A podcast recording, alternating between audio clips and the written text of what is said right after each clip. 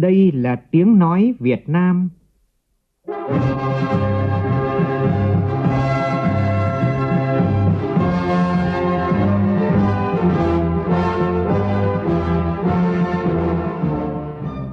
là tiếng nói Việt Nam, phát thanh từ Hà Nội, thủ đô nước Cộng hòa xã hội chủ nghĩa Việt Nam.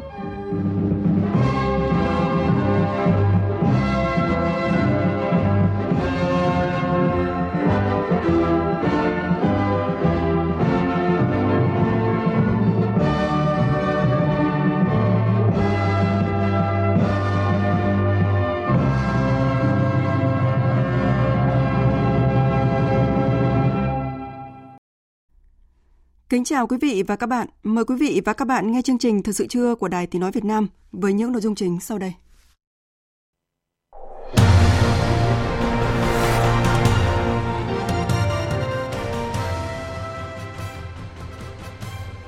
Chủ tịch nước Võ Văn Thưởng dự lễ kỷ niệm 60 năm chiến thắng trận Hiệp Hòa Long An.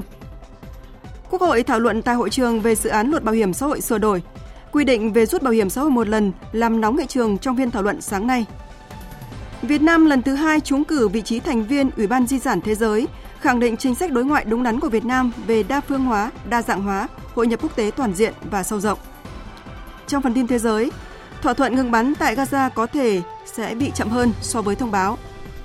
Triều Tiên hủy thỏa thuận hòa bình 2018, đồng thời cảnh báo sẽ triển khai vũ khí mạnh hơn ở biên giới với Hàn Quốc. Công ty thám hiểm không gian SpaceX đưa thêm 23 vệ tinh Internet Starlink vào quỹ đạo để mở rộng việc cung cấp dịch vụ Internet tốc độ cao trên toàn cầu.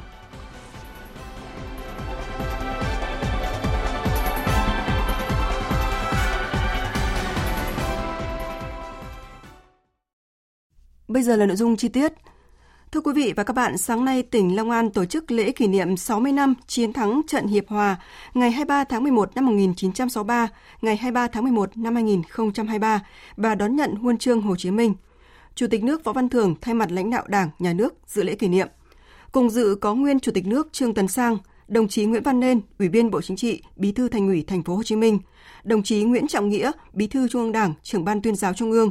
các đồng chí lãnh đạo các ban bộ ngành trung ương và địa phương, nguyên lãnh đạo tỉnh Long An, các mẹ Việt Nam anh hùng, anh hùng lực lượng vũ trang, anh hùng lao động thời kỳ đổi mới. Tin của phóng viên Vũ Dũng. Cách đây 60 năm, chiến thắng trận Hiệp Hòa trên đất Long An đã ghi vào lịch sử như là một trong những điểm son trói lọi nhất trong sự nghiệp đấu tranh cách mạng, giải phóng miền Nam, thống nhất đất nước. Lúc đó, nơi đây là một trung tâm căn cứ biệt kích và loại lớn nhất ở Nam Bộ. Chiến thắng trận Hiệp Hòa đã khai thông hành lang chiến lược của cách mạng ở Nam Bộ, làm dung chuyển toàn bộ hệ thống kìm kẹp, đồn bốt của địch, mở đầu và dẫn đến cao trào đấu tranh chính trị của quần chúng nổi dậy phá ấp chiến lược, giải phóng cơ bản tỉnh Long An vào năm 1964, tạo bước đột phá cho phong trào cách mạng ở Nam Bộ, góp phần đánh bại chiến lược chiến tranh đặc biệt của địch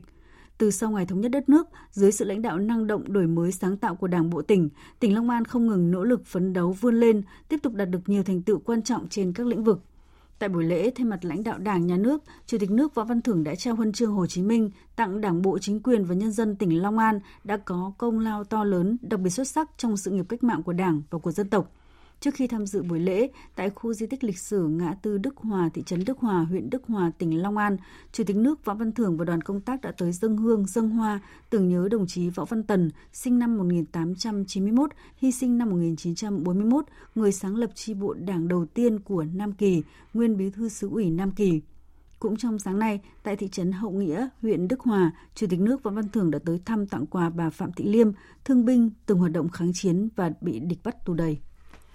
Tiếp tục chương trình kỳ họp thứ 6, sáng nay thảo luận ở hội trường về dự án luật bảo hiểm xã hội sửa đổi. Các đại biểu Quốc hội nhận định rút bảo hiểm xã hội một lần đang là thực trạng vô cùng dây dứt, tác động tiêu cực đến đảm bảo an sinh xã hội lâu dài của người dân. Các ý kiến đề nghị người lao động cần được rút bảo hiểm xã hội một lần và rút thỏa đáng nhất. Tuy nhiên, phải quyết định chặt chẽ, có các phương án để người lao động được lựa chọn. Nhóm phóng viên Văn Hải và Lại Hoa phản ánh. Quy định rút bảo hiểm xã hội một lần là vấn đề nhạy cảm tác động lâu dài đến lưới an sinh nên dự thảo luật đưa ra hai phương án. Phương án 1 giải quyết rút bảo hiểm xã hội một lần với nhóm lao động tham gia trước khi luật bảo hiểm xã hội sửa đổi có hiệu lực, dự kiến từ ngày 1 tháng 7 năm 2025. Sau 12 tháng nghỉ việc, không tham gia bảo hiểm xã hội tự nguyện, có thời gian đóng chưa đủ 20 năm và có nhu cầu thì được rút bảo hiểm xã hội một lần. Phương án 2, người lao động sau 12 tháng không thuộc diện tham gia bảo hiểm xã hội bắt buộc, nghỉ việc, không tham gia bảo hiểm xã hội tự nguyện, có thời gian đóng chưa đủ 20 năm, có yêu cầu nhận bảo hiểm xã hội một lần thì được giải quyết một phần, nhưng tối đa không quá 50% tổng thời gian đã đóng vào quỹ hưu trí tử tuất. Nội dung này đã làm nóng nghị trường Quốc hội trong sáng nay khi chỉ trong tháng 7 năm nay, cả nước có 92.000 người lao động nhận trợ cấp bảo hiểm xã hội một lần. Số lượng người lao động bị ảnh hưởng mong muốn nhận bảo hiểm xã hội một lần càng tăng khi các doanh nghiệp chậm đóng bảo hiểm tăng. Do đó, các đại biểu đề nghị có giải pháp đồng bộ để bảo vệ người lao động và để người lao động không muốn rút bảo hiểm một lần. Đại biểu Nguyễn Thị Tuyết Nga đoàn Quảng Bình cho rằng phương án linh hoạt là không cấm người lao động rút bảo hiểm xã hội một lần, tuy nhiên phải quy định chặt chẽ, đảm bảo. Bởi vậy, dự án luật có thể thiết kế thành các phương án để người lao động có thể lựa chọn. Cái lựa chọn thứ nhất là nếu người lao động bảo lưu thời gian đóng bảo hiểm xã hội để hưởng lương hưu thì được hưởng cái quyền lợi tăng thêm so với thông thường. Cụ thể là giảm cái điều kiện hưởng lương hưu từ 20 năm xuống 15 năm, rồi hưởng trợ cấp hàng tháng trong trường hợp có thời gian đóng bảo hiểm xã hội mà không đủ cái điều kiện hưởng lương hưu, rồi hưởng cái trợ cấp bảo hiểm y tế do ngân sách nhà nước bảo đảm. Cái lựa chọn thứ hai là nếu người lao động rút bảo hiểm xã hội một lần thì không được hưởng những cái quyền lợi tăng thêm và phải đáp ứng những cái điều kiện khắt khe. Cái lựa chọn thứ ba là người lao động có thể rút 50% và bảo lưu 50%. Cái phương án này thì giúp giải quyết một phần khó khăn của người khi mất việc vừa tạo cơ hội cho họ tái tiếp tục bảo hiểm xã hội một lần khi có điều kiện. Tranh luận tại phiên họp, đại biểu Nguyễn Văn Thịnh, Ủy viên Ủy ban Kinh tế của Quốc hội, đại biểu Nguyễn Thanh Cầm đoàn Tiền Giang cho rằng việc rút bảo hiểm xã hội một lần trong nhiều trường hợp là nguồn tài chính vô cùng cần thiết để người lao động duy trì đảm bảo cuộc sống trước mắt của họ. Nhà nước làm luật thì nên đặt mình vào cái cương vị của người lao động. Quan điểm là nhà nước thì à, chỉ nên à, giữ chân người lao động à, bằng các cái lợi ích, chứ không nên là đặt ra bằng các cái hạn chế. Tôi xin đề xuất chúng ta vẫn cho người lao động được rút bảo hiểm một lần. Tuy nhiên, có một cái phương án trung gian ở giữa, đó là khi người lao động có nhu cầu rút bảo hiểm một lần, xác định cái số tiền được rút một lần cơ quan bảo hiểm chuyển sang ngân hàng chính sách thì sẽ được rút ra cái số tiền đó từ ngân hàng. Thế và cái chi phí đó thì người lao động sẽ chịu một cái mức lãi suất. Thế và khi nào người lao động quay trở lại thì sẽ phải đóng bổ sung cái số lãi đó và tiếp tục được à, tham gia bảo hiểm xã hội. Ban soạn thảo cần tiếp tục nghiên cứu và lấy ý kiến các đối tượng chịu tác động trực tiếp, có xem xét dưới góc độ giới để có được một phương án thấu đáo, đáp ứng được quyền, lợi thực chất và nguyện vọng của người lao động về việc hưởng bảo hiểm xã hội một lần. Tôi ủng hộ phương án người lao động vẫn được rút bảo hiểm xã hội một lần và được rút một cách thỏa đáng nhất có thể. Ngoài ra cần có các hình thức hỗ trợ song song như tín dụng, vốn vay ưu đãi cho người lao động kèm theo công tác vận động, truyền thông để thay đổi nhận thức hành vi giúp mọi người nhận diện được lợi ích lâu dài của việc tham gia bảo hiểm xã hội. Chia sẻ những băn khoăn của đại biểu về các phương án bảo hiểm xã hội một lần và phản ứng của người dân, đại biểu Dương Khắc Mai, đoàn Đắk Nông nêu rõ. Nhưng tôi thấy là bảo hiểm xã hội là một cái chỗ dựa rất là cơ bản của người lao động khi tuổi cao sức yếu, mắt mờ chân chậm và không thể làm ra của cải vật chất để nuôi mình khi tuổi già sức yếu. Và thực tế thì hoàn cảnh của mỗi gia đình là khác nhau không phải ai cũng có chỗ dựa vững chắc vào người thân gia đình. Vì thế nhà nước cần có một cái giải pháp để đảm bảo và quy định mang tính nguyên tắc. Giải trình tại phiên họp, Bộ trưởng Bộ Lao động Thương binh và Xã hội Đào Ngọc Dung cho biết. Để có đưa ra phương án bảo hiểm xã hội một lần, cần hướng tới hai cái mục tiêu cơ bản. Thứ nhất là đáp ứng được nhu cầu chính đáng của người tham gia bảo hiểm xã hội là vẫn có quyền được rút bảo hiểm xã hội. Nhưng mà thứ hai là phải phấn đấu để giữ chân người lao động trong hệ thống, đảm bảo an sinh xã hội và chăm lo cho người dân khi về già là có lương hưu, đảm bảo cuộc sống. Việc điều chỉnh hưởng bảo hiểm xã hội sẽ tiếp tục được điều chỉnh theo hướng người lao động có quyền vấn đề này nhưng không phân biệt người đóng trước hay đóng sau sau khi luật có hiệu lực. Nhiều ý kiến đề nghị quy định cụ thể nhằm ngăn chặn tình trạng chậm trốn đóng bảo hiểm xã hội, cho rằng nguyên nhân dẫn đến tình trạng này có việc chưa quản lý chặt đối tượng thuộc diện tham gia bảo hiểm xã hội bắt buộc. Các đại biểu cũng chỉ rõ xử lý tình trạng chậm trốn đóng bảo hiểm xã hội vẫn chưa đạt được hiệu quả như kỳ vọng và đề xuất giải pháp. Đại biểu Đỗ Thị Việt Hà đoàn Bắc Giang, đại biểu Nguyễn Thị Sỉu đoàn Thừa Thiên Huế đề nghị. Để bảo đảm tính nghiêm minh của pháp luật, tôi đề nghị ban soạn thảo cần tiếp tục ra soát, nghiên cứu, bổ sung một số biện pháp chế tài như khấu trừ tiền nợ bảo hiểm xã hội tại các tài khoản ngân hàng sau khi đã có thông báo đôn đốc của cơ quan bảo hiểm xã hội trong thời gian nhất định, có thể là 3 tháng, công khai danh tính các đơn vị nợ bảo hiểm xã hội trên các phương tiện thông tin đại chúng. Đồng thời cần có các quy định đồng bộ trong việc khởi kiện dân sự và khởi tố hình sự đối với người sử dụng lao động có hành vi chậm đóng, trốn đóng bảo hiểm xã hội khởi kiện dân sự thì hoàn toàn độc lập với xử lý hành chính, xử lý hình sự. Trong khi đó thì dự thảo luật này đang quy định theo hướng khởi kiện vụ án dân sự sau khi cơ quan có thẩm quyền đã áp dụng các cái biện pháp xử lý vi phạm hành chính là không phù hợp với chức năng nhiệm vụ của cơ quan bảo hiểm xã hội. À, khi phát hiện hành vi dấu hiệu tội phạm trốn đóng bảo hiểm xã hội đều phải có trách nhiệm lập hồ sơ kiến nghị khởi tố. Vì vậy đề nghị bổ sung chủ thể à, có quyền hoặc trách nhiệm kiến nghị khởi tố theo quy định của pháp luật. Đại biểu Nguyễn Thị Thủy đoàn Bắc Cạn cho rằng ách tắc nhất hiện nay là quy định công đoàn đứng ra khởi kiện thì phải có ủy quyền của từng người lao động. Nhiều công đoàn cơ sở chia sẻ là cái việc đi lấy giấy ủy quyền của người lao động rất là gian nan, nhất là đối với những cái doanh nghiệp mà đã dừng hoạt động rồi thì người lao động đã trở về quê hoặc là chuyển công việc và cũng theo quy định của pháp luật thì không chỉ là lấy giấy ủy quyền là xong mà còn phải đến ủy ban nhân dân cấp xã nơi người lao động cư trú để xin chứng thực Do đó thì chúng tôi đề nghị là là giao cho công đoàn các cấp có quyền đứng ra khởi kiện chứ không chỉ là công đoàn cấp cơ sở như hiện nay. Và hai là nếu như công đoàn đứng ra khởi kiện rồi thì không cần phải có ủy quyền của người lao động bởi vì theo quy định của điều 10 hiến pháp thì công đoàn đã là đại diện đương nhiên của người lao động. Tại phiên họp, các đại biểu cho rằng quỹ bảo hiểm xã hội chủ yếu là nguồn đóng góp của người sử dụng lao động và người lao động nhưng hai đối tượng này lại nắm bắt rất ít thông tin về tình hình hoạt động quỹ, do đó đề nghị nghiên cứu bổ sung quy định cụ thể nguyên tắc công khai minh bạch quỹ bảo hiểm xã hội để thực sự đi vào cuộc sống. Các đại biểu cũng đề nghị nghiên cứu kỹ mở rộng đối tượng tham gia bảo hiểm xã hội bắt buộc, trong đó có đối tượng là người hoạt động không chuyên trách ở thôn tổ dân phố khi phụ cấp hàng tháng cấp cho đối tượng này rất thấp, cần phân tích kỹ lưỡng về khả năng đảm bảo ngân sách cho các đối tượng này. Chiều nay, các đại biểu Quốc hội thảo luận ở hội trường về một số nội dung còn ý kiến khác nhau của dự thảo luật các tổ chức tín dụng sửa đổi. Sáng nay tại trụ sở chính phủ, Phó Thủ tướng Trần Lưu Quang chủ trì cuộc họp của Hội đồng thẩm định quy hoạch cảng cá, khu neo đậu tránh chú bão cho tàu cá thời kỳ 2021-2030, tầm nhìn đến 2050. Phóng viên Nguyên Nhung thông tin.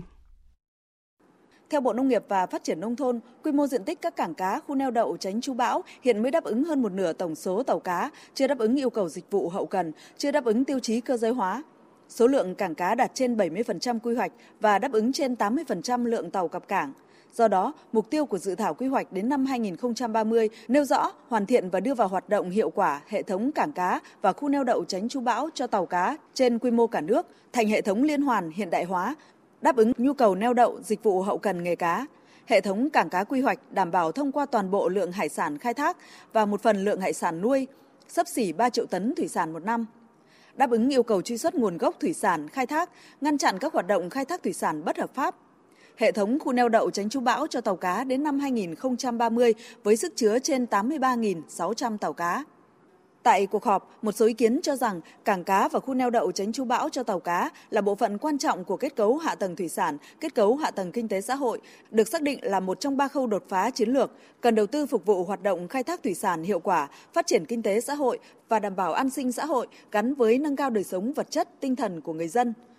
Việc phát triển cảng cá cần gắn liền với bảo vệ môi trường vì hiện nay đây là vấn đề đang đặt ra. Phó giáo sư tiến sĩ Nguyễn Chu Hồi, Phó Chủ tịch Hội Nghề cá Việt Nam nêu ý kiến. Dự thảo thì tôi không thấy nhắc đến năm cái trung tâm nghề cá quốc gia. Mặc dù là đã ờ, quy hoạch ở bên kia nhưng nên nhắc lại là nó ở vị trí nào trong cái quy hoạch cảng cá và khu neo đậu. Và nó có phải là ưu tiên cao hay là đây lại có một cái loại cảng cá động lực là ưu tiên cao hơn cái năm cái trung tâm này thì giữa cái trung tâm với lại cái cảng cá, cái mức độ ưu tiên ấy thì nó đặt trong cái mối quan hệ như thế nào thì nên giải thích cho nó rõ và nó logic Diễn đàn Nghị viện châu Á Thái Bình Dương lần thứ 31 hôm nay khai mạc tại thủ đô Manila của Philippines. Diễn đàn tập trung vào việc tìm kiếm sự hiểu biết chung và cách tiếp cận đối với những thách thức hiện có và mới nổi mà khu vực châu Á Thái Bình Dương đang phải đối mặt. đoàn đại biểu Quốc hội Việt Nam do Phó Chủ tịch Quốc hội Nguyễn Đức Hải dẫn đầu tham dự các phiên thảo luận. Phóng viên Phạm Hà, thường trú Đài Tiếng nói Việt Nam đưa tin từ Philippines. Trong thông điệp gửi tới diễn đàn, Chủ tịch Thượng viện Philippines Juan Miguel Zubiri nhấn mạnh, kể từ khi thành lập vào năm 1993, APPF luôn đi đầu trong việc thúc đẩy chủ nghĩa đa phương và đối thoại nghị viện. Trong 31 năm qua, các nước đã đạt được những thành công kinh tế cũng như đã giải quyết được những cuộc suy thoái lớn. Với chủ đề quan hệ đối tác kiên cường vì hòa bình, thịnh vượng và bền vững, hội nghị APPF lần này cũng là cơ hội để các nước thảo luận về các vấn đề chính liên quan đến an ninh khu vực, tội phạm xuyên quốc gia, thương mại tự do và công bằng, thích ứng với biến đổi khí hậu và phát triển bền vững, di cư và gần đây nhất là vấn đề y tế toàn cầu và đảm bảo phục hồi kinh tế sau đại dịch COVID-19 với ba phiên họp với các chủ đề quan trọng về chính trị, an ninh, kinh tế và hợp tác tại khu vực châu Á Thái Bình Dương. Diễn đàn cũng là nơi các nữ nghị sĩ và các nghị sĩ trẻ thảo luận các biện pháp hợp tác cùng nhau. Đoàn đại biểu Quốc hội Việt Nam do Phó Chủ tịch Quốc hội Nguyễn Đức Hải dẫn đầu tham dự các hội nghị với nhiều ý kiến và đóng góp chung vào chương trình nghị sự chung của diễn đàn, khẳng định cam kết mạnh mẽ của Quốc hội Việt Nam tham gia có trách nhiệm vào các hoạt động ngoại giao nghị viện đa phương, qua đó phát huy hơn nữa vai trò và vị thế của Việt Nam tại các cơ chế hợp tác nghị viện khu vực quan trọng như APPF, thúc đẩy quan hệ đối tác nghị viện trên toàn cầu. Trong khuôn khổ kỳ họp Đại hội đồng lần thứ 24, các quốc gia thành viên Công ước Bảo vệ Di sản Văn hóa và Thiên nhiên Thế giới diễn ra tại thủ đô Paris, Cộng hòa Pháp, Việt Nam đã trúng cử trở thành thành viên của Ủy ban Di sản Thế giới nhiệm kỳ 2023-2027. Đây là lần thứ hai Việt Nam đảm nhận vai trò tại cơ quan điều hành then chốt nhất về văn hóa của tổ chức này. Phóng viên Anh Tuấn, thường trú tại Pháp, đưa tin. Thứ trưởng Bộ Ngoại giao Hà Kim Ngọc, Chủ tịch Ủy ban Quốc gia UNESCO Việt Nam, trường đoàn Việt Nam tham dự kỳ họp nhận xét việc Việt Nam được bầu vào Ủy ban Di sản Thế giới khẳng định đường lối đối ngoại đúng đắn của Đảng và Nhà nước ta về đa phương hóa, đa dạng hóa, hội nhập quốc tế toàn diện và sâu rộng, đẩy mạnh và nâng tầm đối ngoại đa phương, triển khai đồng bộ và phối hợp hiệu quả giữa ngoại giao chính trị, ngoại giao kinh tế và ngoại giao văn hóa, giữa ngoại giao song phương và ngoại giao đa phương. Đây là một cái sự đánh giá rất là cao, sự ủng hộ cũng như là tín nhiệm mà cộng đồng quốc tế dành cho Việt Nam. Họ đánh giá rất là cao cái à, năng lực điều hành cũng như những đóng góp của chúng ta tại các diễn đàn đa phương cũng như là những đóng góp rất thiết thực và hiệu quả của Việt Nam thúc đẩy những cái giá trị, những nội dung ưu tiên của UNESCO cũng như là việc chúng ta bảo tồn, phát huy những cái di sản thế giới ở Việt Nam cũng như là ở các nước khác trên thế giới. Và với cái việc mà chúng ta được bầu vào Ủy ban Di sản Thế giới, như vậy là cùng một lúc lần đầu tiên đấy chúng ta có chân trong năm cái cơ quan điều hành quan trọng nhất của UNESCO và điều đó cho thấy cái vị thế, cái uy tín và cái ảnh hưởng của Việt Nam đối với cộng đồng quốc tế. Đại sứ Lê Thị Hồng Vân, trưởng phái đoàn thường trực Việt Nam bên cạnh UNESCO nhấn mạnh, với việc tham gia cùng lúc năm cơ chế điều hành quan trọng hàng đầu của UNESCO, Việt Nam có cơ hội tiếp tục đóng góp một cách chủ động, tích cực hơn trong các chương trình định hướng lớn của UNESCO nói chung và về văn hóa nói riêng. Đây sẽ là một cơ hội rất lớn cho Việt Nam để ờ, giới thiệu với bạn bè quốc tế về hình ảnh của một Việt Nam đổi mới, năng động, sáng tạo, ờ, hội nhập nhưng mà cũng ờ, đậm đà bản sắc dân tộc và giàu truyền thống. Thứ hai nữa là đây cũng sẽ là dịp để chúng ta tham gia đóng góp vào những vấn đề mang tính chiến lược chính sách của thế giới trong cái vấn đề di sản và vấn đề văn hóa chia sẻ những cái kinh nghiệm, những bài học hay của chúng ta trong việc làm sao mà thúc đẩy văn hóa thực sự là sức mạnh nội sinh, là cái động lực cho phát triển bền vững và tự cường. Với tư cách là thành viên của Ủy ban Di sản Thế giới, Việt Nam sẽ cùng 20 quốc gia thành viên khác đảm nhận trọng trách giám sát việc thực thi công ước, bảo vệ, bảo tồn, phát huy giá trị của 1.199 di sản thế giới trên toàn cầu, xem xét các tiêu chí để ghi danh các di sản thế giới mới nhằm gìn giữ, phát huy và trao quyền giá trị lịch sử, văn hóa cho các thế hệ tương lai, đóng góp cho phát triển bền vững của thế giới. Cục trưởng Cục Di sản Văn hóa, đại diện nhóm chuyên gia của Việt Nam Lê Thị Thu Hiền cho biết, kể từ khi tham gia Công ước Di sản Thế giới vào năm 1987 đến nay, Việt Nam đã luôn thực hiện nhiều nỗ lực nhằm lồng ghép nội dung và tinh thần của Công ước vào các luật, chương trình, dự án liên quan di sản văn hóa, thiên nhiên và các vấn đề kinh tế xã hội. Trong thời gian tới thì chúng ta cũng sẽ tiếp tục là thông qua những cái nội dung của công ước 1972 và các cái hướng dẫn thực hiện công ước, chúng ta cũng sẽ đưa những cái nội dung của cái tinh thần công ước vào trong cái việc hoàn thiện các cái hệ thống văn bản quy phạm pháp luật luật di sản văn hóa và cái hành lang pháp lý cho cái hoạt động bảo vệ, phát huy giá trị di sản văn hóa. Chúng ta cũng sẽ chia sẻ những cái kinh nghiệm mà của chúng ta đã tích lũy được, cũng như là tiếp tục đào tạo bồi dưỡng để hình thành cái đội ngũ chuyên gia có thể quản lý, bảo vệ tốt di sản văn hóa của chúng ta, như là cái mô hình mẫu mà UNESCO đã ghi nhận. Việc Việt Nam trúng cử vào vị trí thành viên của Ủy ban Di sản Thế giới là kết quả của sự phối hợp chặt chẽ, hiệu quả giữa các cơ quan chức năng của Bộ Ngoại giao, Bộ Văn hóa, Thể thao và Du lịch, Ủy ban Quốc gia UNESCO Việt Nam, Phái đoàn Thường trực Việt Nam bên cạnh UNESCO cùng các cơ quan, các chuyên gia trong và ngoài nước. Ông Lazar Elundu Asomo, Giám đốc Trung tâm Di sản Thế giới UNESCO nhấn mạnh. L'élection du Vietnam au Comité du patrimoine mondial comme un membre important du Comité du patrimoine mondial. Việc Việt Nam được trúng cử vào Ủy ban Di sản Thế giới là một điều tuyệt vời với UNESCO. Việt Nam là một ví dụ điển hình cho việc thực hiện công ước về di sản của UNESCO. Tôi đã có cơ hội được thăm một số di sản của Việt Nam vài tháng trước và kinh nghiệm của Việt Nam trên lĩnh vực này sẽ được chia sẻ với tất cả các quốc gia thành viên cũng như những quốc gia đã tham gia công ước. Đại hội đồng lần thứ 24 Công ước Di sản Thế giới diễn ra trong 2 ngày từ 22 đến 23 tháng 11. Trong phiên họp ngày đầu tiên, đoàn Việt Nam đã chủ động tích cực tham gia, đóng góp vào các nội dung của kỳ họp. Trong tiếp xúc đối ngoại, các quốc gia thành viên đều đánh giá cao Việt Nam đã có nhiều nỗ lực trong việc bảo vệ 8 di sản văn hóa và thiên nhiên thế giới hiện có, đồng thời đang xây dựng các hồ sơ mới, qua đó góp phần làm giàu thêm bức tranh đa dạng văn hóa nhân loại. Một hoạt động văn hóa đáng chú ý diễn ra trong nước Tối qua tại khu di tích di sản văn hóa Hoàng Thành Thăng Long Hà Nội, Trung tâm UNESCO Phát triển Văn hóa và Thể thao, Liên hiệp các hội UNESCO Việt Nam cùng Trung tâm Bảo tồn Di sản Thăng Long Hà Nội phối hợp tổ chức khai mạc Ngày hội Di sản Văn hóa Việt Nam lần thứ tư năm 2023 đây là sự kiện nhằm tôn vinh các giá trị văn hóa Việt Nam, là dịp để các loại hình di sản văn hóa phi vật thể đã được UNESCO công nhận là di sản văn hóa phi vật thể đại diện của nhân loại, cùng những loại hình di sản văn hóa khác được giới thiệu và trình diễn đến công chúng, cộng đồng trong và ngoài nước, bạn bè và du khách quốc tế đến Hà Nội. Thưa quý vị và các bạn, cùng với không gian trưng bày tại tháp nước hàng đậu, chuyến tàu di sản thuộc khuôn khổ lễ hội thiết kế sáng tạo Hà Nội 2023 đang là trải nghiệm mới lạ với nhiều công chúng thủ đô. Diễn ra từ nay đến hết ngày 26 tháng 11 này, hành trình của chuyến tàu di sản lần lượt đi qua ba nhà ga lịch sử là ga Hà Nội, ga Long Biên, ga Gia Lâm và điểm cuối là nhà máy xe lửa Gia Lâm với nhiều hoạt động trải nghiệm văn hóa nghệ thuật hấp dẫn. Với điểm đến thú vị và hấp dẫn như vậy, chuyến tàu này được ví như hành trình về miền ký ức. Phóng sự của phóng viên Thủy Tiên, mời quý vị và các bạn cùng nghe.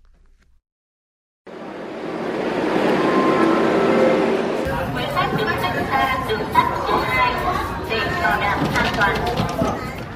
Thưa quý vị và các bạn, chuyến tàu mang tên Hành trình di sản sẽ khởi hành từ ga Hà Nội đến ga Gia Lâm vào hai khung giờ trong ngày, đó là vào lúc 8 giờ và 13 giờ 20. Ở chiều ngược lại, từ ga Gia Lâm về ga Hà Nội thì sẽ vào hai khung giờ, đó chính là vào lúc 10 giờ 50 và 16 giờ. Ba điểm trải nghiệm độc đáo, thú vị để các di sản như Thật đặc biệt khi tôi có mặt trên chuyến tàu ngày hôm nay và có một cảm xúc rất là mới lạ khi mà có mặt trên chuyến hành trình này. Còn đối với những hành khách lớn tuổi thì họ lại có một cái cảm xúc khó tả khi được ở trên một cái hành trình trở về miền ký ức. À, vâng ạ, thưa chú ạ, khi mà được trải nghiệm ờ, trên cái chuyến ờ, tàu di sản ngày hôm nay thì chú có cảm nhận như thế nào ạ? Mình thấy rất là bồi hồi khi mà lên cái chuyến tàu này rất mong muốn là sẽ có cả chuyến tàu tàu điện len keng nữa vì tuổi thơ của mình là gắn với tàu điện rất là nhiều. Sẽ tất cả những ai được trải nghiệm ở đây cũng sẽ có một cảm giác rất là sẽ rất khó tả gợi lại rất nhiều những cái điều mà mình đã trải qua và bồi hồi. Tất cả mọi người đều rất là, xúc động khi đi qua sông Hồng đi qua cầu Long Biên. Như thế này. Thiết kế của chuyến tàu LH5 bao gồm 7 toa, trong đó có 5 toa cho hành khách và 2 toa được thiết kế riêng biệt không gian mở với những tác phẩm nghệ thuật độc đáo, sáng tạo để quý vị có thể chụp ảnh, lưu lại những kỷ niệm trên chuyến tàu di sản. Ngoài ra thì không gian này còn bố trí rất nhiều ấn phẩm để du khách có thể tìm hiểu lịch sử của ngành đường sắt. Với các bạn trẻ thì hành trình này mang đến rất nhiều điều mới mẻ và kiến thức bổ ích. À, vâng, chào bạn. À, khi mà được uh, trải nghiệm trên uh, chuyến hành uh, chuyến tàu di sản ngày hôm nay thì bạn có cảm nhận như thế nào? Em chưa từng đi tàu bao giờ, đây là lần đầu tiên em đi tàu. Ở đây được trang trí rất là đẹp. Vâng. Ờ, trên tàu này thì em sẽ được đi qua 3 điểm. Ờ, thông qua cái chuyến đi này thì em sẽ hiểu được cái uh, lịch sử của đường sắt. Thực ra thì đây không phải là lần đầu tiên em đi tàu, nhưng mà đây là lần đầu tiên mà có một chuyến tàu khác biệt đến thế này. Mọi thứ giống như là được tái hiện như thế này, kể cả những cuốn sách thì cũng rất là khác biệt.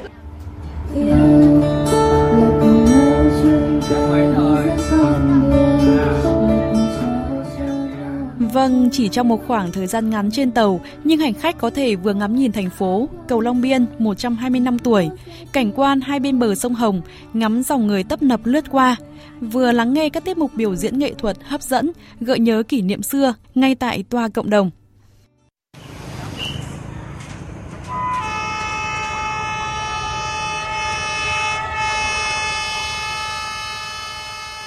Ngay khi tàu dừng tại ga Gia Lâm, hành khách đi bộ di chuyển đến nhà máy xe lửa Gia Lâm, nơi có lịch sử gần 120 năm tuổi.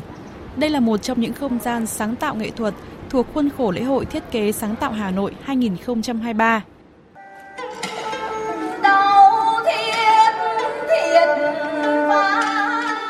Những màn biểu diễn nghệ thuật và trưng bày nghệ thuật sáng tạo lần lượt được mở ra trong các nhà xưởng. Người dân được thưởng thức các loại hình nghệ thuật truyền thống như hát trèo cổ, hát sẩm, cùng tương tác và thử nghiệm vào vai các nhân vật trong vở trèo cổ.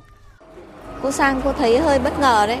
Và lâu lắm rồi mới được nghe hát sẩm mẹ hát trèo rất là hay mà các diễn viên rất là trẻ diễn xuất rất là hay mà chuyên nghiệp. Có cái gì đó nó rất là gần gũi. À, đặc biệt là mình được tham gia vào trong cái uh, chương trình nghệ thuật đường trường thì mình còn được uh, trực tiếp trải nghiệm một uh, vài làn điệu trèo thì mình uh, cảm giác như là uh, thực sự là những cái truyền thống văn hóa đấy nó nó không hề bị lãng quên mà nó vẫn sống ở trong những thế hệ mai sau đấy mình tự hào về điều đấy. Hành trình của chuyến tàu di sản không quá dài, nhưng đủ để các hành khách có những trải nghiệm mới lạ về phương tiện truyền thống có lịch sử hàng trăm năm tuổi. Chuyến tàu đặc biệt này không những đi qua các địa danh lịch sử của thủ đô mà còn mang đến nhiều dấu ấn tại không gian sáng tạo ở nhà máy xe lửa Gia Lâm, nhắc nhở người dân về những di sản quý báu cần được bảo tồn và phát huy.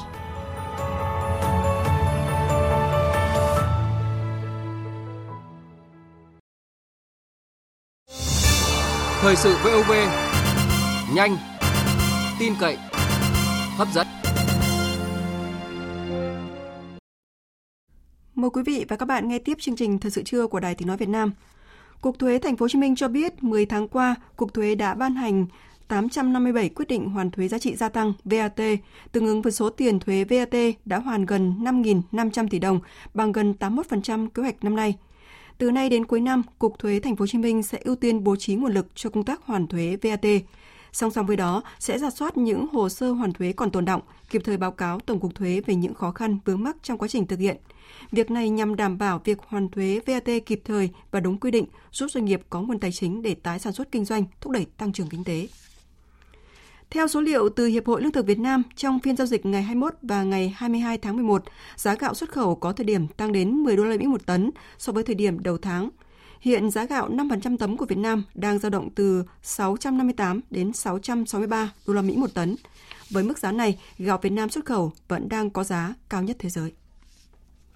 Theo đại diện Cục xuất nhập khẩu Bộ Công Thương, các quốc gia như là Philippines, Indonesia có nhu cầu nhập khẩu gạo lớn, trong khi đó quốc gia xuất khẩu lớn nhất thế giới là Ấn Độ tiếp tục kéo dài lệnh hạn chế xuất khẩu gạo đến năm 2024. Điều này dẫn đến việc gia tăng lượng dự trữ gạo, đẩy giá gạo xuất khẩu tăng. Việc giá gạo xuất khẩu tăng đã giúp xuất khẩu gạo đạt nhiều kết quả tích cực. Từ đầu năm đến nay, cả nước xuất khẩu hơn 7 triệu 300 nghìn tấn gạo, đạt kim ngạch hơn 4 tỷ 150 triệu đô la Mỹ, vượt kết quả xuất khẩu gạo của cả năm 2022. Theo dự báo của Bộ Công Thương, năm nay Việt Nam sẽ xuất khẩu khoảng 8 triệu tấn gạo, kim ngạch đoạt khoảng 4 tỷ 500 triệu đô la và là mức cao nhất từ trước đến nay.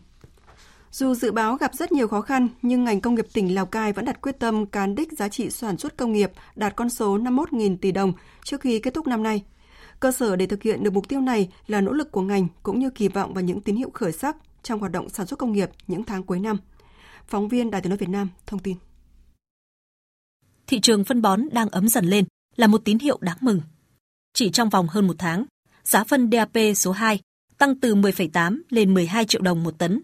và hứa hẹn sẽ tiếp tục tăng trong những tháng cuối năm. Tại nhà máy DAP số 2,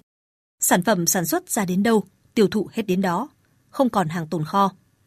Thêm vào đó, đề án tái cơ cấu dự kiến được thông qua trong tháng 10 này sẽ giúp doanh nghiệp vượt qua khó khăn. Ông Vũ Việt Tiến, Tổng Giám đốc Công ty Cổ phần DAP số 2 Lào Cai, dự báo. Về mặt sản lượng thì hiện nay Tập đoàn Hóa chất Việt Nam cũng đang rất quyết liệt chỉ đạo công ty Aptiv Việt Nam là phải tăng cái sản lượng quặng tuyển cấp cho công ty thì từ đó công ty sẽ tăng được sản lượng, từ đó sẽ tăng được doanh thu và tăng được cái hiệu quả sản xuất kinh doanh. Còn nhà máy sản xuất phân lân nung chảy thuộc công ty trách nhiệm hữu hạn Toàn Thắng, sau hơn nửa năm đóng cửa do thiếu nguồn cung nhiên liệu, cuối tháng 7 vừa qua đã hoạt động trở lại. Ông Bùi Quyết Thắng, Phó Tổng Giám đốc công ty kỳ vọng, với sự khởi sắc từ thị trường, đơn vị sẽ sản xuất kinh doanh thuận lợi. Thường là nó về cuối năm và nó sẽ tiêu thụ rất là lớn. Đấy là về cái mặt tiêu thụ sản phẩm. Thứ hai nữa là về giá trị thì thực ra là giá thì có thể là nó sẽ tăng lên.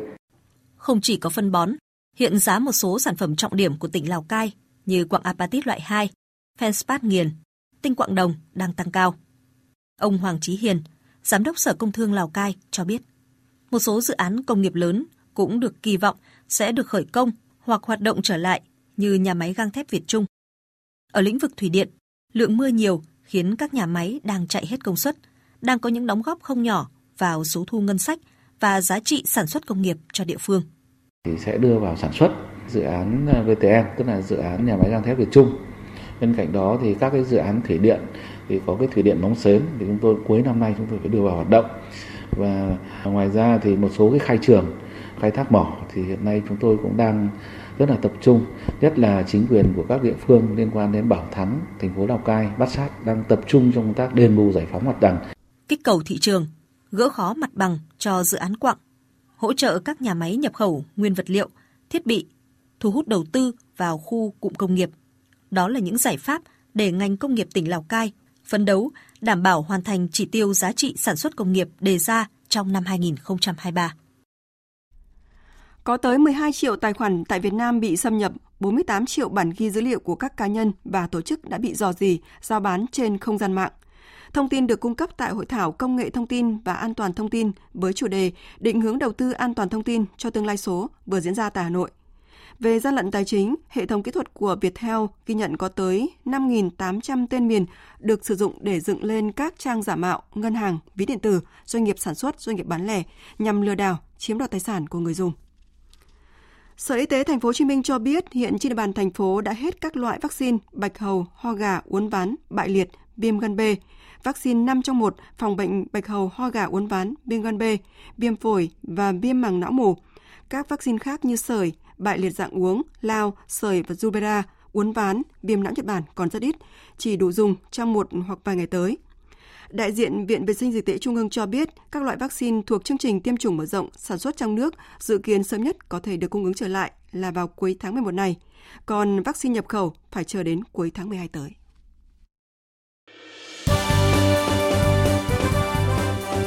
Thời sự tiếng nói Việt Nam Thông tin nhanh Bình luận sâu Tương tác đa chiều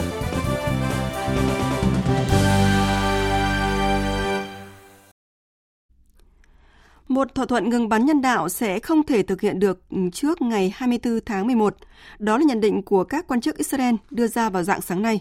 Điều này trái với tuyên bố về một thỏa thuận có hiệu lực ngay lập tức, tức là dự kiến vào 10 giờ sáng nay theo giờ địa phương. Thỏa thuận ngừng bắn nhân đạo chưa được thực hiện đã có nguy cơ bị trì hoãn, cho thấy số phận của những người dân ở giải Gaza vẫn rất mong manh. Biên tập viên Châu Anh thông tin. Lý giải về việc thỏa thuận bị trì hoãn, các quan chức Israel cho biết nước này vẫn chưa nhận được danh sách của những con tin đầu tiên mà Hamas định thả. Bên cạnh đó, Cố vấn an ninh quốc gia Israel Tachi Hanekbi tối hôm qua đã xác nhận việc trả tự do cho các con tin bị Hamas cầm giữ kể từ khi cuộc xung đột bùng phát cũng sẽ không diễn ra trước thời điểm ngày 24 tháng 11. Cùng với đó, bất chấp lệnh ngừng bắn tạm thời đã được Quốc hội Israel thông qua, đêm qua theo giờ địa phương, quân đội Israel tiếp tục thực hiện các cuộc tấn công nhằm vào hàng loạt mục tiêu trên khắp giải Gaza, trong đó cuộc bố giáp của bộ binh Israel vào trại tị nạn Jabalia phía bắc Gaza trưa ngày hôm qua khiến gần 100 người chết, hầu hết là dân thường. Số liệu công bố đêm qua của cơ quan y tế Palestine tại Gaza cho biết các cuộc tấn công tổng lực của cả không quân, hải quân, pháo binh và bộ binh của Israel vào Gaza trong cùng ngày khiến hơn 400 người chết cùng gần 1.000 người bị thương là một trong những ngày đẫm máu nhất tại Gaza kể từ đầu chiến sự. Các chuyên gia lo ngại việc Israel đẩy mạnh tấn công và gây nhiều thương vong tại Gaza ngay trước thời điểm lệnh ngừng bắn có hiệu lực có thể khiến cho thỏa thuận bị đổ vỡ. Giáo sư Grace Barton, chủ nhiệm khoa chính trị Hồi giáo toàn cầu thuộc trường đại học Deakin của Australia cho rằng Hãy nhìn vào thực tế, thỏa thuận này khá mong manh. Rõ ràng có vấn đề với lòng tin giữa chính phủ Israel và người dân Gaza nói chung. Có những lý do có thể hiểu được những quan điểm của chính phủ Israel về Hamas. Vì vậy, theo tôi, có rất ít cơ sở để tin tưởng. Tuy nhiên, chúng ta hãy chờ xem, bởi chính phủ Israel cũng đã có kinh nghiệm trong các vụ việc giải cứu con tin suốt nhiều thập kỷ qua.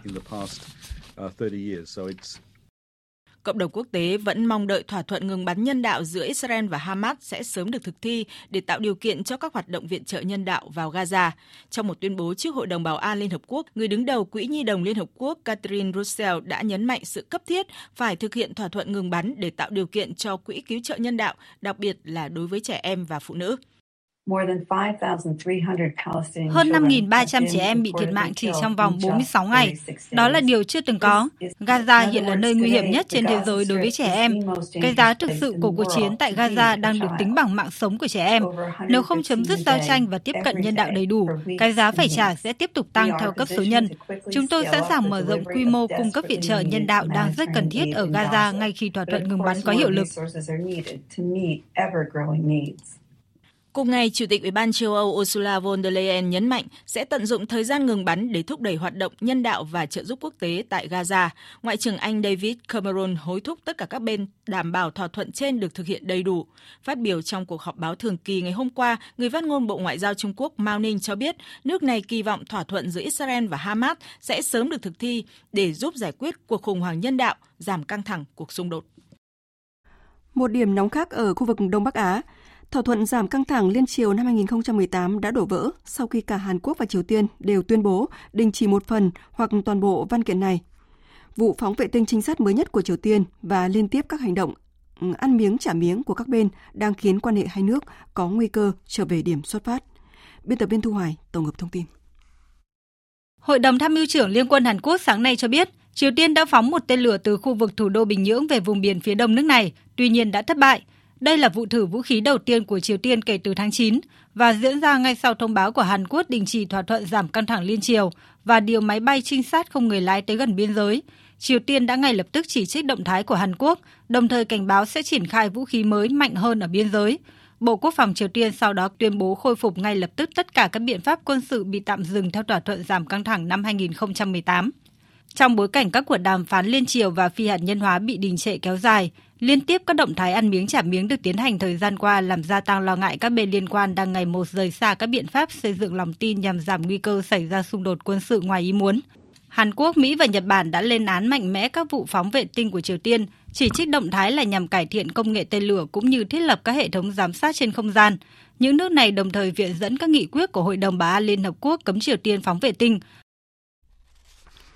Trung Quốc và Uruguay nâng cấp quan hệ song phương lên đối tác chiến lược toàn diện và nhất trí tăng cường hợp tác trên nhiều lĩnh vực như kinh tế thương mại, nông nghiệp văn hóa và hợp tác xây dựng sáng kiến vành đai và con đường. Phóng viên Bích Thuận, thường trú tại Trung Quốc đưa tin. Chủ tịch Trung Quốc Tập Cận Bình chiều qua đã hội đàm với Tổng thống Luis Lacajepo tại thủ đô Bắc Kinh. Hai bên tuyên bố nâng cấp quan hệ song phương lên đối tác chiến lược toàn diện. Tại cuộc hội đàm, Chủ tịch Trung Quốc Tập Cận Bình tuyên bố sẵn sàng cùng với quốc gia Mỹ Latin này coi việc thiết lập quan hệ đối tác chiến lược toàn diện là điểm khởi đầu và dấu mốc mới, nâng tầm quan hệ song phương, xây dựng quan hệ Trung Quốc-Uruguay thành mô hình hợp tác giữa các quốc gia có quy mô, chế độ và văn hóa khác nhau. Sau cuộc hội đàm, nguyên thủ hai nước đã chứng kiến lễ ký kế hoạch hợp tác BRI cùng nhiều văn kiện hợp tác song phương trong các lĩnh vực thương mại đầu tư, kinh tế số, phát triển xanh, nông nghiệp, y tế, giáo dục, văn hóa, đổi mới công nghệ, kiểm dịch hải quan và ra tuyên bố chung về việc thiết lập quan hệ đối tác chiến lược toàn diện. Hôm qua, công ty thám hiểm không gian SpaceX của Mỹ đã đưa thêm 23 vệ tinh Internet Starlink vào quỹ đạo nhằm mở rộng việc cung cấp Internet băng thông rộng tốc độ cao trên toàn cầu. SpaceX cho biết vụ phóng tên lửa đẩy Falcon 9 mang theo các vệ tinh được thực hiện từ trạm vũ trụ mũi Canaveral ở bang Florida của Mỹ vào chiều qua theo giờ Việt Nam. SpaceX đã xác nhận thông tin về việc triển khai 23 vệ tinh nói trên theo SpaceX, Starlink sẽ cung cấp Internet băng thông rộng tốc độ cao đến những địa điểm mà khả năng truy cập yếu, chi phí tốn kém hoặc hoàn toàn không có kết nối. Để lan tỏa văn hóa giữ gìn vệ sinh công cộng, người Nhật Bản đã nâng tầm một cuộc thi nhặt rác nổi tiếng có tên gọi là Sportzomi trở thành một giải đấu mang tính cạnh tranh nghiêm túc, chẳng khác nào các bộ môn thể thao thường thấy khác. Biên tập viên Phương Anh thông tin chi tiết. Sportgomi được kết hợp giữa sport, thể thao và từ Gomi có nghĩa là rác thải trong tiếng Nhật. Đây là một cuộc thi nổi tiếng ở xứ sở Hoa Anh Đào, nơi các đội gồm từ 3 đến 5 thành viên sẽ thi đua xem ai nhặt được nhiều rác nhất có thể trong một khoảng thời gian nhất định. Các đội thi còn được yêu cầu phải phân loại rác như rác thải cháy được, nhựa tái chế, lon nhôm. Năm nay đội thi tới từ Anh đã giành quán quân. Cô Sarah Perry, một người chơi trong đội thi tới từ Vương quốc Anh thích thú chia sẻ.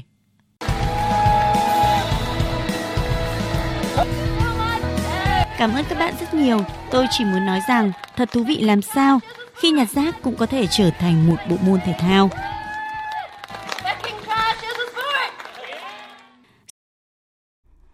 Về hoạt động bảo vệ môi trường ở trong nước, đảm bảo vệ sinh môi trường luôn là bài toán khó của nhiều đô thị. Ở thành phố công nghiệp mỏ Cẩm Phả, tỉnh Quảng Ninh, mục tiêu thành phố không rác thải, sạch đẹp an toàn đang dần trở thành nhận thức chung của mỗi người dân, mỗi đơn vị từ sự vào cuộc đồng bộ của nhà nước và nhân dân cùng làm.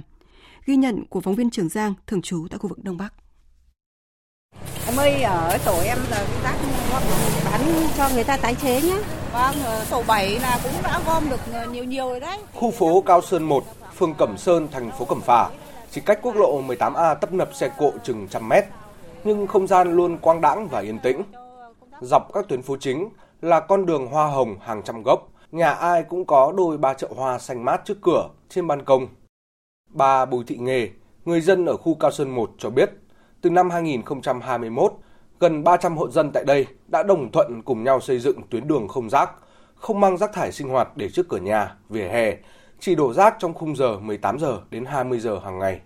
Rác thải sinh hoạt của gia đình ấy tôi cứ phân loại ra gốc rau này, vỏ hoa quả chẳng hạn thì chúng tôi sẽ ủ và để trồng rau, trồng ờ, thêm hoa hồng ở trước cửa cho nó đẹp. Còn ờ, rác nhựa, rác thải cứng nữa mà không tái chế được để riêng ra một cái túi khác. Khi mà vệ sinh môi trường người ta đến thì chúng tôi để cho lên xe của người ta để chuyển đi. Đầu tàu trong các hoạt động vệ sinh môi trường của khu phố là tri hội phụ nữ. Bà Nguyễn Thị Loan, tri hội trưởng phụ nữ khu Cao Sơn 1 kể, khu phố vốn là khu tập thể của công nhân xây dựng mỏ than, lại nằm trong khu vực sản xuất công nghiệp sôi động, nên cảnh quan môi trường từng nhếch nhác, ô nhiễm. Không chỉ rác thải sinh hoạt vứt bừa bộn, mà ngõ xóm, cống rãnh cũng sập sệ, hôi thối. Rồi thị xã Cẩm Phả trở thành thành phố, cơ sở hạ tầng được đầu tư khang trang hơn, các phong trào vệ sinh môi trường thu hút người dân tham gia, tích cực đóng góp làm đường, tu bổ nhà văn hóa. Nhiều sáng kiến được đưa ra, từ trồng hoa hồng dọc phố đến biến rác thải thành tiền, phân loại rác nhựa và thu gom bán phế liệu tái chế, lấy kinh phí ủng hộ hội viên nghèo. Tuy vậy, để chuyển biến ý thức của người dân là điều không hề dễ dàng. Các đoàn thể đi đầu gương mẫu, động viên, nhắc nhở và cũng giám sát thường xuyên, từ những việc nhỏ như đổ rác đúng giờ, đúng nơi. Bà Nguyễn Thị Loan phấn khởi nói. Bây giờ trở thành cái nếp rồi, thực hiện tốt Vừa rồi là thành ủy đã triển khai cái nghị quyết 32 ấy, xây dựng thành phố Cẩm Phả là không rác thải xanh sạch đẹp thì là ừ, chúng tôi đã phổ biến tới từng người dân, cán bộ hội viên trong chi hội để cùng thực hiện. Bởi trên cái nền tảng nó đã có sẵn rồi thì cái việc nâng cấp lên thì nó cũng một chút chút đó thôi. Đồng lòng cho cái tuyến đường nó sạch sẽ, nó khang trang, cảnh quan cho nó xanh, nó sạch và nó đẹp. Những điểm sáng như khu Cao Sơn 1 đang là hạt nhân để thực hiện nghị quyết 32 của thành ủy Cẩm Phả về xây dựng thành phố không rác thải, sạch đẹp, an toàn. Sau khi ban hành từ cuối tháng 7 vừa qua, các đảng bộ, tri bộ triển khai đồng bộ xuống từng đơn vị, phường xã, tổ dân khu phố, hướng tới các mục tiêu cụ thể về thu gom xử lý rác thải, nước thải trong khu dân cư, khu du lịch, trên biển, hạn chế bụi và khí thải, tiếng ồn, cảnh quan đô thị văn minh, đảm bảo an ninh trật tự.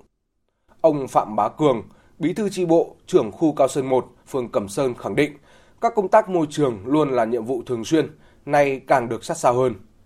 Tôi ờ, phân công giao cho ban công tác mặt trận là chủ trì phân công theo dõi từng ngày chủ nhật xanh. Đầu tiên là phụ nữ, cựu chiến binh, rồi người cao tuổi, đoàn thanh niên. Tuy là phân chia nhưng hàng đều đồng loạt ra làm với nhau. Mọi việc là của chung.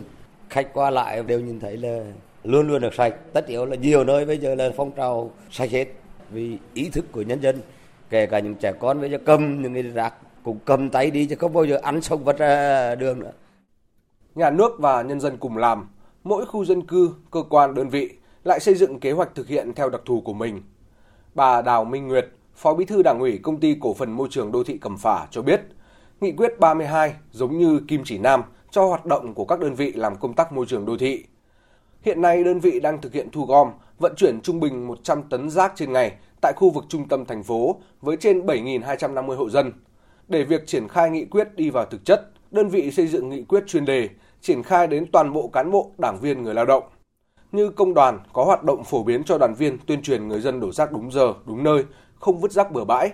Đoàn thanh niên tiên phong làm vệ sinh môi trường ở những điểm khó, điểm nóng. Nghị quyết 32 của Thành ủy Cẩm Phả nó là một chìa khóa rất là lớn để mở ra những bước tiến mới cho đơn vị chúng tôi. Các phường triển khai đến người dân, từ đó đã nâng lên cái ý thức của người dân. Chúng tôi phải nâng cao các năng lực sản xuất, đầu tư các trang thiết bị, yếu tố con người, cả về số lượng và chất lượng, tuyển dụng những cái kỹ sư làm công tác vệ sinh môi trường. Đến năm 2025 là chấm dứt hoàn toàn cái tình trạng mà người dân vứt rác bừa bãi ra đường, xe tập kết để ở trên cái trục đường.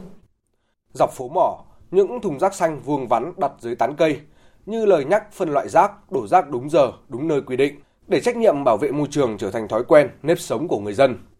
Đây cũng là những bước đi đầu tiên để dần xóa đi những hạn chế còn tồn tại, từ hoàn thiện hệ thống thu gom, xử lý rác thải, nước thải sinh hoạt, khắc phục tình trạng ô nhiễm không khí, bụi than, đưa Cẩm Phả sớm trở thành thành phố không rác thải, sạch đẹp và an toàn.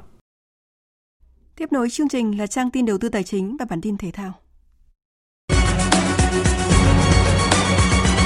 Trang tin đầu tư tài chính. Thưa quý vị và các bạn, giá vàng thế giới sáng nay đứng quanh ngưỡng 2.002 đô la Mỹ một ounce. Trong nước, giá vàng SJC niêm yết ở mức mua vào 71 triệu 100 nghìn đồng một lượng và bán ra 71 triệu 820 nghìn đồng một lượng. Công ty Bảo Tín Minh Châu niêm yết giá vàng dòng thăng long mua vào mức 60 triệu 38 nghìn đồng một lượng và bán ra 61 triệu 380 nghìn đồng một lượng. Trên thị trường tiền tệ thì giá trung tâm giữa đồng Việt Nam và đô la Mỹ được ngân hàng nhà nước công bố áp dụng cho ngày hôm nay là 23.915 đồng đổi một đô la, tăng 30 đồng so với hôm qua. Trên thị trường chứng khoán, sắc xanh đang phủ rộng trên toàn thị trường khi mở cửa phiên sáng nay. Dù vậy, giao dịch chung vẫn chưa thực sự sôi động. Rổ VN30 nhập cuộc khá tích cực, chỉ một mã duy nhất giảm là SSB. Nhóm bất động sản cũng khởi đầu khá tốt, cổ phiếu ngành thép thì đang có dấu hiệu đuối sức. Vào lúc 11 giờ 20 phút trưa nay, VN Index ở mức 1.112,52 điểm, HNX Index ở mức 230,95 điểm. Đầu tư tài chính biến cơ hội thành hiện thực. Đầu tư tài chính biến cơ hội thành hiện thực. Thưa quý vị và các bạn, trong xu hướng phát triển kinh tế xanh, kinh tế tuần hoàn, các doanh nghiệp có điều kiện tiếp cận với nguồn vốn tín dụng xanh với nhiều ưu đãi để phát triển bền vững, bảo vệ môi trường. Đồng thời, các ngân hàng cấp tín dụng xanh cũng sẽ đồng hành tư vấn cho các doanh nghiệp để tiến tới việc tiếp cận với nguồn vốn từ các ngân hàng thương mại, từ các định chế tài chính nước ngoài, triển khai các dự án đủ điều kiện của nhà tài trợ vốn đưa ra. Phóng viên Hà Nho phỏng vấn ông Trần Hoài Nam, Phó Tổng Giám đốc HD Bank, ngân hàng đang có các chương trình cấp vốn cho các dự án xanh tại Việt Nam. Mời quý vị và các bạn cùng nghe. Thưa ông là nguồn vốn tín dụng cho tăng trưởng xanh hiện nay thì đang được à, đáp ứng như thế nào? Thực ra cái thị trường vốn về lĩnh vực xanh thì hiện nay nó rất là phong phú, rất là nhiều. Các cái tổ chức quốc tế trên thế giới, các ngân hàng nước ngoài họ cũng rất là quan tâm vấn đề để tạo ra các cái tín dụng xanh Ờ, ngay cả các ngân hàng thương mại cổ phần trong nước cũng có tạo ra các cái chương trình chính sách để mà tạo ra các cái nguồn vốn tín dụng xanh. Thì nguồn vốn tín xanh ở đây có thể thấy rằng là tên của nó là như thế, thì chúng ta thông thường phải có cái định nghĩa. Thế nào là xanh và thế nào là tài chính xanh? Đơn giản nhất hiện nay, thì cái định nghĩa xanh trước kia thì hay đưa ra vấn đề về tài trợ cho những cái năng lượng tái tạo như là điện mặt trời, điện gió. Gần đây thì các cái định nghĩa xanh được mở rộng hơn, tức là sẽ đưa ra vấn đề về chống biến đổi khí hậu. Thưa ông, lộ trình xanh hóa là điều kiện để các cái doanh nghiệp phát triển bền vững. Vậy doanh nghiệp cần chuẩn bị những cái điều kiện gì để có thể là đáp ứng được nguồn vốn xanh? Doanh nghiệp hoặc là các đơn vị để mà đáp ứng được cái tiêu chuẩn thế nào là cái tài chính xanh ấy, thì vẫn là một cái câu chuyện cần phải trao đổi. Các doanh nghiệp cần phải tìm hiểu thêm các chính sách quy định của chính phủ Việt Nam cũng như là các cái yêu cầu của các tổ chức quốc tế khi mà họ đưa ra các định nghĩa tín dụng xanh để có thể thu xếp được các cái nguồn vốn từ các định chế tổ chức đấy đối với chúng tôi thì ngân hàng HD thì cũng đã làm việc rất nhiều với các định chế quốc tế cả IFC, Copaco với DEG là các tổ chức ờ, quốc tế ở Pháp và Đức và hiện nay chúng tôi làm việc với các cái ờ, tổ chức quốc tế tại Mỹ là DFC, Vương quốc Anh là BAI thì cũng đã trao đổi rất nhiều về vấn đề về thu hút các cái nguồn vốn tín dụng xanh và đó cung cấp tín dụng cho các cái doanh nghiệp tại Việt Nam. Thưa ông, hệ thống tín dụng thì có những cái tính ưu việt như thế nào khi mà tham gia kinh tế tuần hoàn cũng như là những cái chính sách tín dụng xanh cho những cái doanh nghiệp đạt những cái điều kiện, những cái yêu cầu? Tốc độ về tiếp cận nguồn vốn tín dụng bản thân doanh nghiệp phải có cái phương án kinh doanh tốt cái năng lực tài chính tốt. Ngân hàng nước đã ban hành cái quy định gọi là thông tư 17 khá rõ về vấn đề về các cái định nghĩa để mà các cái ngân hàng thương mại trên cơ sở đó cấp các cái tín dụng xanh. Các doanh nghiệp cần phải nghiên cứu kỹ cái thông tư đó đáp ứng được các cái tiêu chuẩn các cái quy định để mà đáp ứng được cái nguồn vốn xanh cái thứ hai, hiện nay thì có rất nhiều các tổ chức tư vấn cũng như là đưa ra các chứng chỉ về chống biến đổi khí hậu, làm phát thải khí CO2 thì các cái doanh nghiệp mà họ được tư vấn tốt, có các cái chứng chỉ tốt, thì rõ ràng là sẽ được ưu tiên trong vấn đề cấp các tín dụng xanh. Thì tín dụng xanh ở đây chỉ có hai cái nguồn. Cái nguồn thứ nhất là trực tiếp từ các ngân hàng thương mại trong nước và nguồn thứ hai là à, các định chế quốc tế. Hiện nay họ rất quan tâm, họ cho vay trực tiếp. À, thông thường thì các cái tổ chức mà muốn vay tín hiệu xanh thì theo tôi thì nên làm việc với các ngân hàng thương mại trong nước để mà có được cái tư vấn và phối hợp cùng với cả doanh nghiệp đó để làm việc với các định chế quốc tế để tiếp cận được với một vốn tín dụng xanh đối với các ngân hàng thương mại thì chúng tôi bao giờ cũng có những ưu tiên à, xem xét cái mức lãi suất thấp hơn trong tương lai thì tôi nghĩ rằng là cái nguồn vốn từ các tổ chức quốc tế liên quan đến việc mà phát triển xanh cũng như tín dụng xanh sẽ tiếp tục là một nguồn tốt cho các cái doanh nghiệp của Việt Nam cũng như cho các ngân hàng ở Việt Nam tài trợ cho các cái dự án. Vâng, xin cảm ơn ông.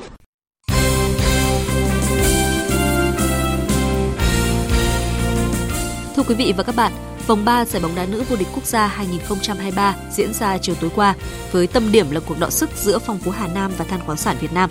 Trong cuộc, Than khoáng sản Việt Nam giành chiến thắng 3-0, trong đó cầu thủ Hà Thị Nhài lập cú đúp. Kết quả này giúp thầy trò huấn luyện viên Đoàn Minh Hải vươn lên dẫn đầu bảng xếp hạng với 3 trận toàn thắng. Tiền vệ Hà Thị Nhài chia sẻ. Bàn thắng nào em cũng thấy rất là vui và cũng rất là hạnh phúc khi giúp đội có thể giành được một chiến thắng. Trước mắt là em với cả đội sẽ cùng nhau phấn đấu từng trận từng trận một để có thể giành được nhiều chiến thắng hơn. Ở các trận đấu còn lại, Thái Nguyên T và T đánh bại Sơn La 4-0, Hà Nội 1 vượt qua thành phố Hồ Chí Minh 2 với tỷ số 3-0. Trong khi đó, Hà Nội 2 nhận thất bại 0-4 trước thành phố Hồ Chí Minh 1. Theo thông tin từ AFC, Lễ bốc thăm chia bảng cho vòng chung kết U23 châu Á 2024 sẽ diễn ra vào lúc 16 giờ chiều nay theo giờ Việt Nam. Thời điểm vừa kết thúc là trận vòng loại World Cup 2026 khu vực châu Á. Theo đó, đội tuyển U23 Việt Nam được xếp ở nhóm hạt giống số 2 cùng với Australia, Hàn Quốc và Iraq. Điều này giúp U23 Việt Nam tránh được chính ba đội bóng trên ở vòng bảng. Theo phần nhóm hạt giống của AFC, U23 Việt Nam hoàn toàn có thể đối đầu với Thái Lan hay U23 Indonesia, Malaysia ở vòng đấu bảng. Tay vợt Nguyễn Thùy Linh vừa tạo nên bất ngờ ở giải cầu lông China Master 2023 khi hạ gục tay vợt hạng 5 thế giới Carolina Marin sau 3 xét đấu với tỷ số 10-21, 21-19 và 21-15. Đáng chú ý, tay vợt người Tây Ban Nha từng giành huy chương vàng Olympic 2016, 3 lần vô địch thế giới và 6 lần đăng quang ở giải vô địch châu Âu. Chiến thắng ngoạn mục trước Carolina Marin đưa Nguyễn Thùy Linh vào vòng 2 gặp tay vợt Hosmark của Đan Mạch hạng 20 thế giới. Hôm nay, đội tuyển lặn Việt Nam với 41 tuyển thủ sẽ lên đường tới Thái Lan thi đấu giải vô địch châu Á 2023. Các kình ngư Việt Nam dự tranh đầy đủ các nội dung dành cho cá nhân, tiếp sức đồng đội nam, nữ trong hệ vô địch và vô địch trẻ. Giải diễn ra từ ngày 24 đến ngày 29 tháng 11, thu hút 370 vận động viên của 15 quốc gia và vùng lãnh thổ trong châu lục đăng ký tham gia. Ngày mai, Giải Thể dục Nghệ thuật vô địch quốc gia 2023 sẽ khởi tranh tại Trung tâm huấn luyện thể thao quốc gia Hà Nội. Với 9 vận động viên, thành phố Hồ Chí Minh là đoàn có số lượng vận động viên tham dự giải đông nhất. Tranh tài ở tất cả các nội dung đơn và nhóm, thể dục nghệ thuật thành phố Hồ Chí Minh được kỳ vọng sẽ mang về thành tích tốt ở giải năm nay, đặc biệt là bài nhóm. Huấn luyện viên Phùng Lê Thi cho biết. À, thành phố Hồ Chí Minh cũng muốn đem đến ở nội dung bài nhóm thể dục nghệ thuật chúng ta cũng có thể phát triển và thể vươn xa ở cái tầm quốc tế. Liên đoàn Cờ tướng Việt Nam vừa phát động chương trình Thần đồng Cờ tướng Việt. Đây là chương trình được tổ chức nhằm duy trì, bảo tồn và phát triển môn cờ tướng, góp phần nâng cao thể chất, rèn luyện và phát triển trí tuệ, bồi dưỡng tài năng cờ tướng từ khi còn ngồi trên ghế nhà trường. Đối tượng tham dự chương trình là các em học sinh ở độ tuổi từ 6 đến 12, có quốc tịch Việt Nam hoặc người Việt Nam ở nước ngoài. Ông Nguyễn Văn Bình, Chủ tịch Liên đoàn Cờ tướng Việt Nam cho biết. Thần đồng cờ tướng Việt. Đây là cái chương trình là một giải đấu nhưng được ờ, thiết kế với cái hình thức là một game show trên truyền hình. Cho nên là những cái trận đấu của nó thì sẽ được ghi hình phát sóng với cái số lượng khá là lớn. Chương trình Thần đồng cờ tướng Việt 2023-2024 sẽ có 3 vòng gồm vòng tuyển chọn ở các tỉnh, thành địa phương bắt đầu từ tháng 11 năm 2023 và kết thúc muộn nhất là vào ngày 30 tháng 6 năm 2024. Vòng khu vực tổ chức vào tháng 7 năm 2024 và vòng chung kết toàn quốc dự kiến diễn ra trong dịp kỷ niệm cách mạng tháng 8 và quốc khánh mùng 2 tháng 9 năm 2024 tại Hà Nội. Dự báo thời tiết Bản tin dự báo thời tiết chiều và đêm nay. Khu vực Bắc Bộ và Thanh Hóa nhiều mây, có mưa vài nơi, chiều giảm mây, trời nắng, gió nhẹ, đêm trời rét, nhiệt độ từ 18 đến 27 độ.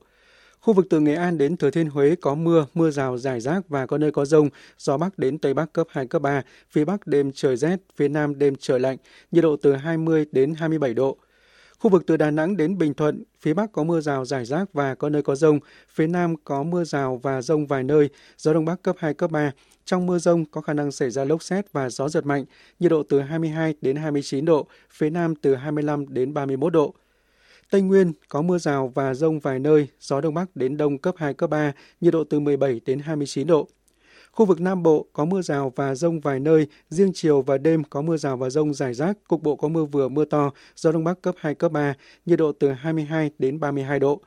Khu vực Hà Nội có mưa vài nơi, chiều giảm mây trời nắng, gió nhẹ, đêm trời rét, nhiệt độ từ 19 đến 27 độ. Tin dự báo thời tiết biển, Vịnh Bắc Bộ có mưa dài rác ở ven bờ, gió Đông Bắc cấp 4, cấp 5. Vùng biển từ Quảng Trị đến Quảng Ngãi, vùng biển từ Bình Định đến Ninh Thuận và vùng biển từ Bình Thuận đến Cà Mau có mưa rải rác ở ven bờ, tầm nhìn xa trên 10 km, giảm xuống 4 đến 10 km trong mưa, gió Đông Bắc cấp 5. Từ đêm nay có lúc cấp 6, giật cấp 7, cấp 8. Riêng Quảng Ngãi mạnh dần lên cấp 6, giật cấp 7, cấp 8, biển động. Khu vực Bắc Biển Đông, khu vực giữa Biển Đông và khu vực quần đảo Hoàng Sa thuộc thành phố Đà Nẵng có mưa rào và rông vài nơi, tầm nhìn xa trên 10 km, giảm xuống 4 đến 10 km trong mưa, gió Đông Bắc cấp 5. Riêng vùng biển phía Bắc đêm mạnh dần lên cấp 6, giật cấp 7, cấp 8, biển động. Khu vực Nam Biển Đông và khu vực quần đảo Trường Sa thuộc tỉnh Khánh Hòa có mưa rào rải rác và có nơi có rông. Trong mưa rông có khả năng xảy ra lốc xoáy và gió giật mạnh cấp 7, cấp 8. Tầm nhìn xa từ 4 đến 10 km, gió Đông Bắc cấp 5. Riêng vùng biển phía Tây mạnh dần lên cấp 6, giật cấp 7, cấp 8, biển động. Vùng biển từ Cà Mau đến Kiên Giang và Vịnh Thái Lan có mưa rào và rông vài nơi. Trong mưa rông có khả năng xảy ra lốc xoáy và gió giật mạnh cấp 7, cấp 8. Tầm nhìn xa trên 10 km, giảm xuống 4 đến 10 km trong mưa, gió Đông Bắc cấp 4. Vừa rồi là thông tin dự báo thời tiết, sau đây chúng tôi tóm lược những tin chính đã phát trong chương trình. Ra soát bổ sung các giải pháp ngăn chặn tình trạng chậm trốn đóng bảo hiểm xã hội, quy định về bảo rút bảo hiểm xã hội một lần là một trong những vấn đề được nhiều đại biểu nêu tại nghị trường sáng nay khi Quốc hội thảo luận về dự án luật bảo hiểm xã hội sửa đổi. Có tới 12 triệu tài khoản tại Việt Nam bị xâm nhập, 48 triệu bản ghi dữ liệu của các cá nhân và tổ chức đã bị dò dỉ, giao bán trên không gian mạng. Thông tin được cung cấp tại hội thảo công nghệ thông tin và an toàn thông tin với chủ đề định hướng đầu tư an toàn thông tin cho tương lai số vừa diễn ra tại Hà Nội. Triều Tiên tuyên bố hủy thỏa thuận hòa bình 2018, một động thái trả đũa sau khi Hàn Quốc chỉ trích vụ phóng vệ tinh trinh sát của nước này và đình chỉ một phần thỏa thuận quân sự, đồng thời cảnh báo sẽ triển khai vũ khí mạnh tới biên giới với Hàn Quốc.